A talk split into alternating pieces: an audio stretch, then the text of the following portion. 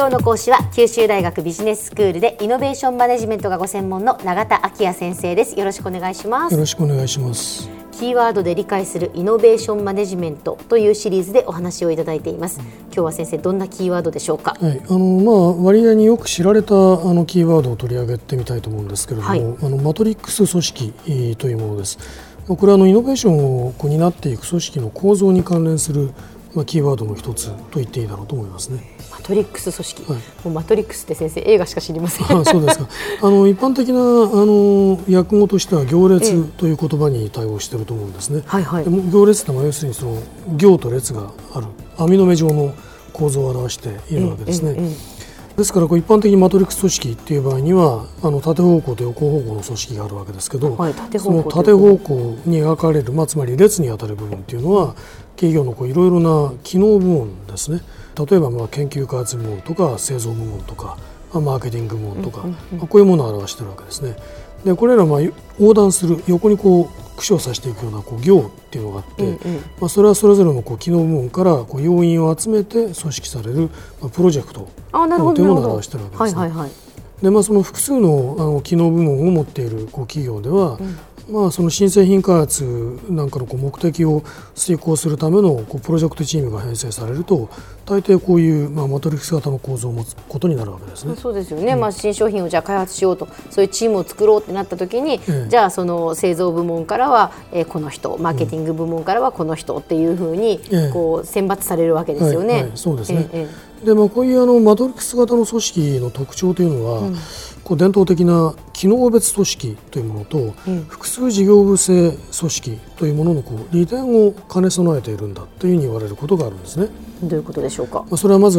職能別組織について説明しておくと、これはもう単純に、研究開発部門、製造部門、マーケティング部門といったように、それぞれの機能部門がもう直接トップマネジメントに統括されているような単純な構造を持っている組織なんですね。はいはい。でこういう組織というのは、それぞれの職能機能の部門というのが単一の部門というところに集まっているので、その職能の専門性を高めることができるわけですね。ただこういう組織っていうのは構造が一見単純なので、意思決定が早く行われるように見えるんですけれども、必ず最終的な意思決定の権限というのはトップマネジメントに仰がなければならない。はい。そこに集中しているので、むしろその意思決定に遅れが生じやすいということが問題として言われているんですね。そうなんですね。またいろんなタイプの製品とかサービスごとの条件に適用するってことはちょっとできないですよね。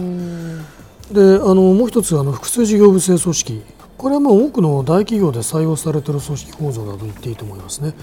でいろいろな製品とかサービスに対応する複数の事業部が設置されていて、その事業部ごとに製造部門とかマーケティング部門といったいろんな機能部門が配置されていると。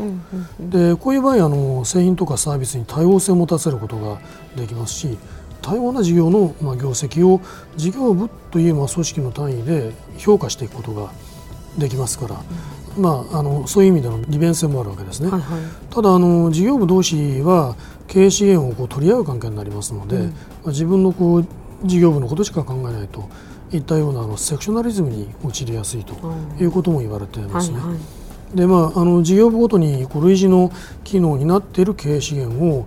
重複して持ってしまうという意味での非効率が生じることにもなると、そう言われています。ですから、利点と問題点の両方がそれぞれあるわけですね。でマトリックス組織というのは、その共通の資源は機能別に集中させることができるし、一方、プロジェクトによっていろいろなタイプの製品とかサービスごとの資源展開が可能になる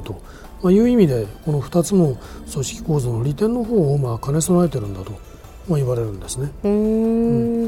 ただ新たな問題もあるわけです。それはマトリックス組織というのは機能部門とプロジェクトに権限が二重化するようなことが生じるわけですよね。そのプロジェクトチームにあるメンバーが配置されると、その人はその元の所属組織である機能部門と、プロジェクトチームの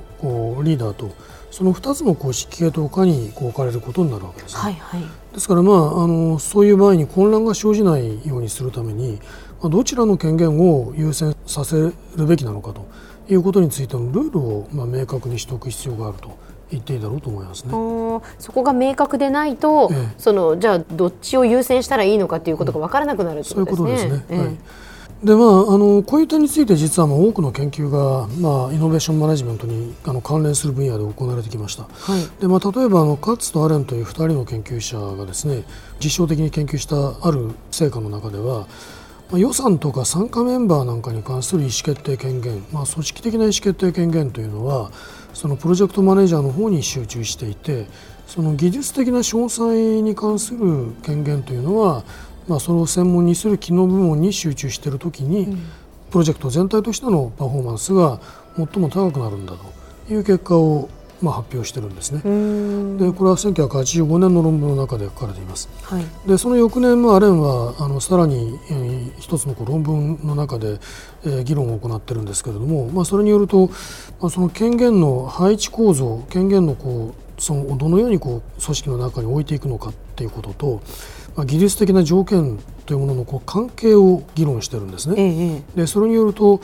その技術変化が早いような場合にはその変化に遅れを取ることがないように、要素技術の開発に当たっているような機能部門の権限を重視する組織の方が望ましいと、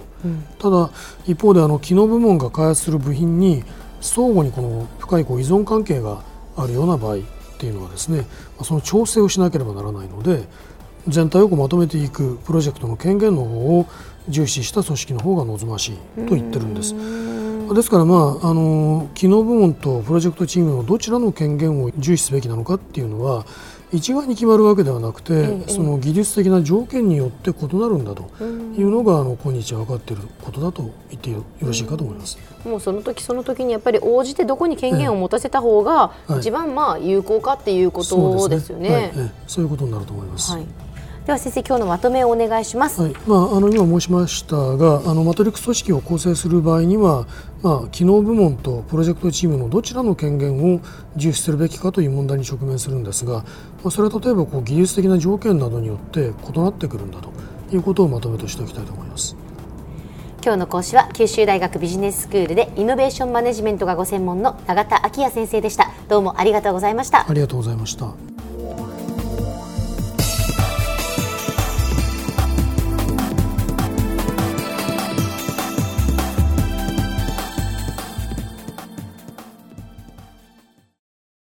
ゾクゾクグイグイメラメラつながる、ゾワゾワハラハラメキメキつながる、ズキズキモワモワホカホカつながる、キリキリザワザワキュンキュンガンガンワクワクウズウズドキドキルンルンバクバク、九州人のいろんな気持ちつなげます。九州から輝こう、キラキラつながるキューティーネット。